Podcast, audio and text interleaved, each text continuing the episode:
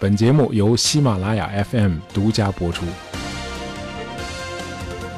呃，很多人和你交往一生，也只能成为你的普通朋友。可是，有的人尽管和你只有一面之缘，他却成了你的挚友和知己。啊，清朝北洋水师提督丁汝昌就有一位这样的知己。呃，一八九五年二月十一日啊，万念俱灰的丁汝昌在刘公岛他的水师提督衙门用泡了鸦片的红酒自杀了。那么第二天呢，在刘公岛被围困了半个月的守军向日本联合舰队投降，北洋水师从此覆灭。那么几天之后，丁汝昌自杀殉国的消息呢传到了东京，一位七十二岁的日本老者啊，闻讯后极度的悲伤，他当即为丁汝昌做了一首挽诗：呃，一昨访我屋，一剑表心理，伪命甚义烈，儒者为君起，心血溅渤海，双美照青史。呃，看得出来，这位日本老头和丁汝昌的关系不一般啊，是很深厚的友谊。那么，这个日本老头叫盛海舟啊，其实他和丁汝昌也只有一面之缘啊，可两人却一见如故，可以说是惺惺相惜。就像诗里说的，两人还互赠佩剑作为纪念。呃，我们中国古代那个表示友好呢，一般都是互赠这个玉佩，但是在日本呢，大家是互赠武士刀。啊，因为这个日本武士刀在当时不光是利器啊，它同时也是一个珍贵的工艺品啊。那我们打个岔啊，补充个小知识。那早在一千二百年以前啊，日本传统的制刀工艺就已经达到了登峰造极的地步。那时候日本这个武士刀呢，就已经是做工非常精致了，哎，是工艺技术的极品。哎，它的这个刀刃的这个钢是要反复的用这个淬火折叠打造啊，就是对折再打造，再对折再打造。直到把这个刀刃面锻造成三万两千七百六十八层，牢牢的凝结在一起的一个整体为止。那这三万多层中，每一层只有零点零零零二五毫米厚啊！这种工艺要求的热处理必须十分的精确啊，这样才能使这个刀刃不仅无比的锋利和坚韧，而且还极富弹力。呃，不过在前工业时期啊，古代这个日本的工匠是不懂得什么叫测量温度啊，对钢铁里的这个碳元素的含量也一无所知。哎，整个打造的过程全凭世代相传的经验。哎，这扯得有点远了啊，咱们回来继续说这个盛海洲和丁汝昌。呃，这俩人是在甲午战争之前的四年，也就是一八九一年才第一次见到的。啊，那年的六月，丁汝昌率领北洋水师第二次访问日本。呃，当时丁君文专程到盛海洲的家中拜访，还邀请他上军舰参观。啊，日本媒体报道说，盛海洲与丁汝昌执手相谈，如同故交一般。好，那这个盛海洲是谁呢？啊，丁汝昌为什么对他如此的敬重呢？啊，这个得从头说。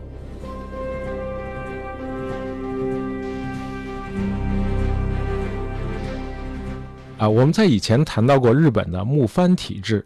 啊，就是从一六零三年起，日本的德川家族在江户，也就是今天的东京，建立了大将军幕府。啊，这个幕府呢，他手下也养了一帮武士啊，其中这个收入在一万担以下的武士叫旗本。啊，那时候工资不是给你日元啊，直接给粮食。那么，在一八二三年的三月十二日，在一个穷困潦倒的旗本武士家里，哎，出生了个男孩儿呃，父母绝想不到啊，这个男孩长大之后会改变整个日本国家的命运。这孩子就是盛海舟。呃，盛海舟出生的时候，呃，西方列强的势力已经开始向亚洲蔓延了。到了一八一八年，英国已经占领了整个印度；一八四二年，又从清政府手里拿走了香港。到了一八五三年，这股浪潮也波及到了日本。呃，那年的七月八日，美国海军准将佩里率领四艘铁甲战舰开到了江户湾的浦贺。呃，这位佩里将军目空一切啊，坐着水兵的那个小艇就上岸了。那个时候的日本对西方的先进技术其实并不陌生。呃，听过我们第八十二期节目的听友可能还有印象啊。从十七世纪末啊，日本就开始学习从荷兰传入的科学文化知识了，当时称之为蓝学。哎，就是说日本人当时对西方的先进技术是不陌生的，可他们见到美国军舰上厚厚的铁甲和大口径舰炮，还是被震慑住了。哎，这日本人突然想起来，呃，六百年前这个蒙古舰队曾经两次入侵日本。那么关键时刻啊，在这个日本海岸突然刮起了神风啊，就是台风，把这个蒙古军队给吹散了，哎，从而保住了日本。那今天日本又大难临头了，这神风还会来保佑日本吗？呃，这次神风没来啊，这个神道教的长老怎么祈祷，这神风都没刮起来。啊，这个佩里将军上岸之后，就给了日本人一封美国总统的信啊，当时的总统是 President Fillmore。这封信呢是致日本天皇的，呃，要求日本开港通商，结束已经二百多年的锁国政策。这佩里不知道那会儿的日本天皇是个被架空的摆设啊，幕府将军才是日本的实际统治者。呃，日本人就赶紧将错就错啊，呃，是这样，我我们这儿呢叫江户啊，天皇呢不住在这儿，他住在京都，离这儿很远。那什么，您先回去啊！这个通商开港这事儿呢比较大啊，容我们君臣商量一下，好不好？哎，这佩里的舰队呢就回国了。第二年，他如约回来了，带来了一个更大的舰队，二十四条船，而且满载着礼物啊，包括枪炮、时钟、电报机和一辆小型的蒸汽机车啊，以显示美国的工业和科技能力。日本人说：“哎呦，您说您来就来吧，您还带东西，那那咱也得还礼啊。来，那什么，挑点好的大米，弄他几百袋给洋人送船上去。”哎，日本人心里也明白，这个配礼呢是先礼后兵啊。这次要是咱还不开港，他军舰上的大炮肯定就开火了。呃，于是不得已就同意开放两个港口，他们是夏田和函馆，而且在夏田呢同意接纳一位美国领事。那这个事儿呢，我们说这么细，是因为它是日本历史的一个分水岭。之后，日本社会发生的一系列动荡，都是由这个佩里舰队这两次强行闯入引发的。那么这一年呢，盛海洲已经三十岁了。那作为下层武士，那他这个生活平时也是无所事事啊。日本当时那个社会呢，在将军和大名之下呢，也分士、农、工、商四个阶层。不过他这个士和我们那个士不太一样啊。我们的士一般是指做官的读书人啊，他们是专指武士。这个武士在不打仗的时候其实是无所事事的啊。那么在盛海洲的人生的前三十年，他主要做三件事儿，一个就是苦练剑道。一个呢是学习汉学啊，我们从他写的汉诗里能看出啊，他的汉学功底是很深厚的。再有呢就是学习兰学，啊，上海洲学这个荷兰语是很下功夫的啊。他光是这个荷兰语日语字典，他就抄了两本啊，一本自个儿用，另一本呢他拿出去卖。哎，在那个时期啊，多数的下层武士都非常的贫穷。哎，我们有句老生常谈，说是这个机会总是留给那些有准备的人的。哎，这盛海洲已经准备了这么多年了，现在机会真来了。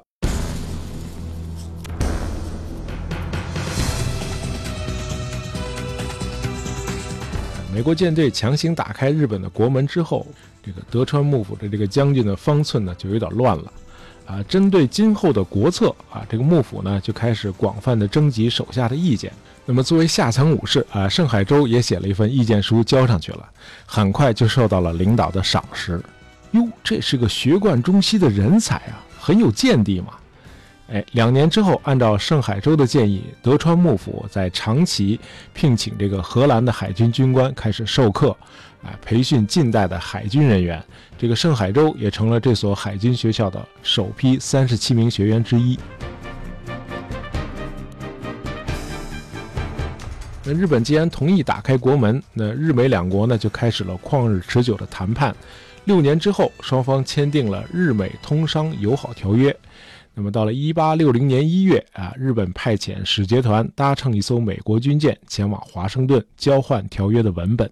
那么到这时候，日本锁国已经二百多年了啊，就是说日本国民已经有二百多年没有踏上外国的土地了。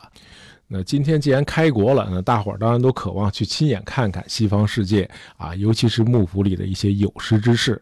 那美国的军舰又不是客轮，它不能搭乘太多的人呢，哎，于是日本人就决定自己开一条船跟着去。哎，这是一艘从荷兰买的小军舰啊，排水量只有三四百吨啊，其实是个机帆船啊，蒸汽机和风帆并用。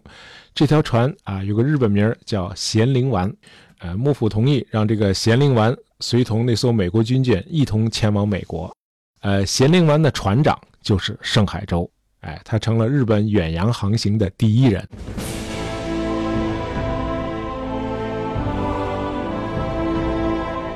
日本虽然是个海洋国家，可是在此之前从来没有自己驾船做过远洋航行。呃，到中国不算远洋航行啊，那比较近。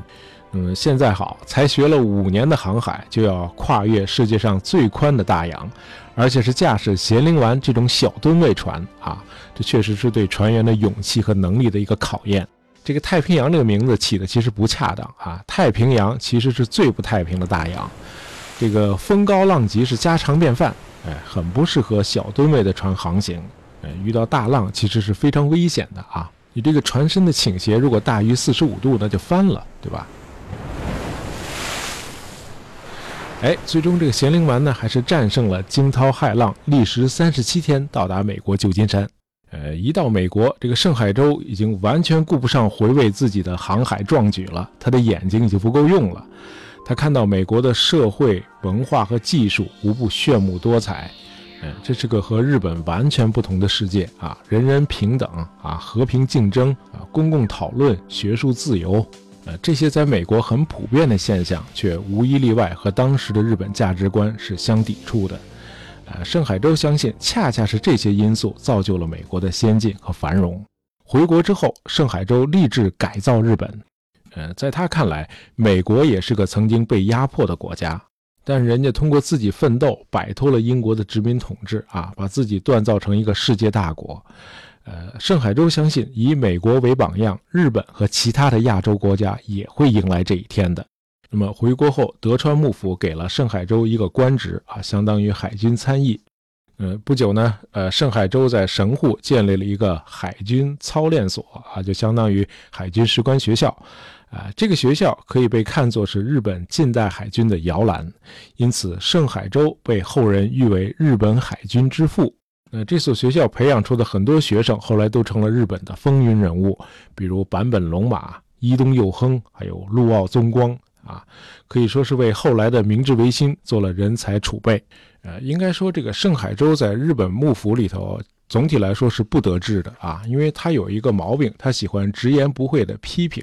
啊，比如他曾经公然反对这个幕府用武力来征伐长州藩和萨摩藩，啊，这是怎么回事呢？呃，随着这个锁国时期的结束啊，日本的资本主义开始发展起来了。可那会儿在日本发展资本主义，这个障碍太多了啊！主要的障碍就来自德川幕府。这个德川幕府一家就占有全国四分之一的土地，那这国家其他的领土呢，分成二百五十多个藩。哎，这种僵化的领地划分要是不改的话，这个整个国家就没有一个统一的市场。再加上这个幕府统治集团呢，又竭力的抑制商业，哎，尤其是限制这个人口的流动，于是这个市场和劳动力都被捆住了手脚，那商业活动还怎么开展呢？而当时的形势是，自从打开国门之后，日本西南部的一些藩，像什么长州啊、萨摩呀、土佐呀，这些藩的领主，哎，就是大明呢，哎，他们也顺应时代的潮流，开始自己经营一些商业和手工工厂了。那一旦这些大名与资产阶级为伍，那他们也就成了幕府统治的反对者。于是倒幕运动就开始兴起了。这个倒幕运动的过程呢，我就不细谈了啊，大伙儿估计也不感兴趣。啊，总之就是这个德川幕府是越来越不得人心，而倒幕势力越来越强大。那么到了一八六八年三月中旬，倒幕大军打到了江户城下，也就是东京啊。这个幕府大将军德川庆喜啊，看到大势已去啊，他感到极度的恐慌啊。现在大敌当前，谁能去迎敌？哎，看一圈，这里头能干的也只有盛海舟了。于是就把军事大权交给了盛海舟。呃，盛海舟临危受命，他亲自来到倒木大军的营地，与倒木首领西乡隆盛谈判。那么两天后，双方达成协议，倒幕军不加害幕府将军德川庆喜及其家人的性命，江户城放弃抵抗，这样统治了日本二百六十五年的德川幕府被推翻了。那么不久后，一些原来支持幕府的藩也归顺了新政府，日本结束了内战，完成了统一。呃，同时呢，也向消灭封建制度迈了一大步。呃，从这个意义上说呢，盛海舟可以说是上演了一出日本版的光荣革命，啊，听过我们第七十九期节目的听众应该都还记得光荣革命这个概念啊。呃，一六八八年，英国人以不流血的方式赶走了国王詹姆士二世，啊，建立了君主立宪政体。那么，一八六八年，日本的倒幕势力也拥立这个明治天皇，啊，建立了日本的君主立宪政体。但是，这个日本的君主立宪和英国的君主立宪呢，其实是有一个本质的不同的。因为后来在日本开展的这个明治维新呢，是由明治天皇发起的。那这个天皇是不会立法来限制他自己的权利的，哎，因此日本当时的君主立宪呢，是以宪法来规定君主的专制统治是合法的，哎，就是说他的宪法是为君主专制服务的。而英国的君主立宪是通过权力法案限制王权，确立了议会的权力高于王权这个原则，啊，两者很不一样。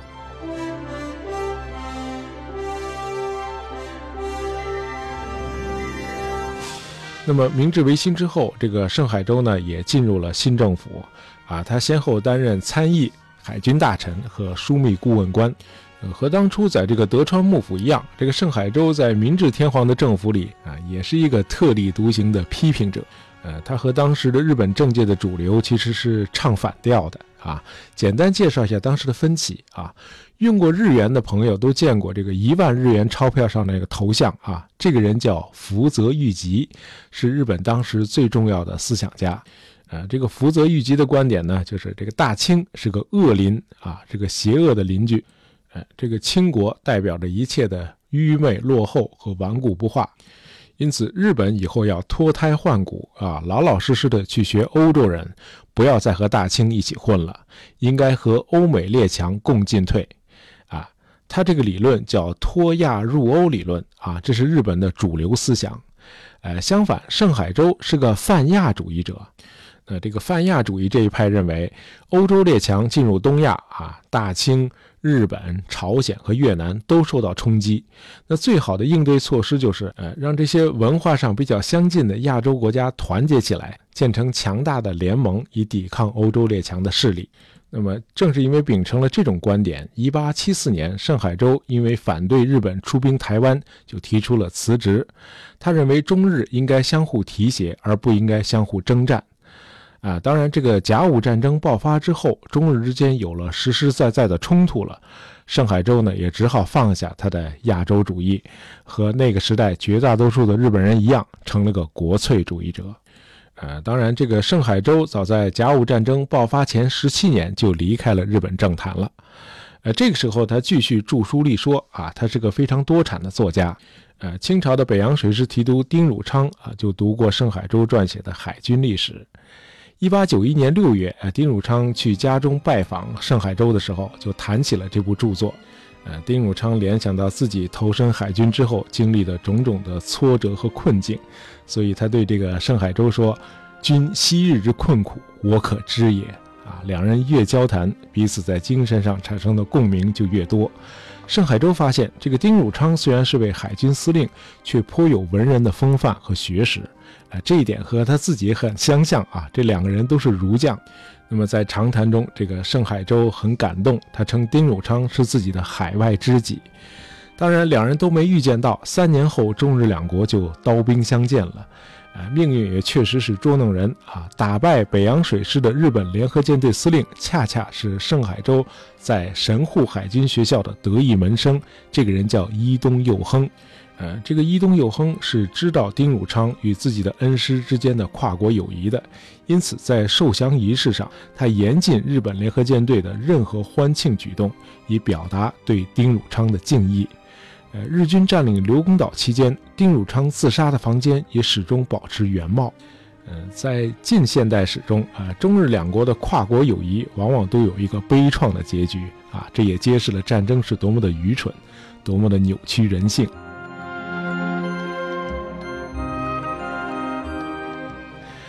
今天的节目就到这儿，呃，本期节目的话题是由我们的听友华丽的飞翔建议的啊，希望你喜欢这期节目。喜欢大爱杂货铺的朋友，不要忘了订阅我们的专辑，这样就不会错过我们的新节目了啊！也别忘了在朋友圈里推荐一下我们的节目。好，感谢大家收听，咱们下期再见。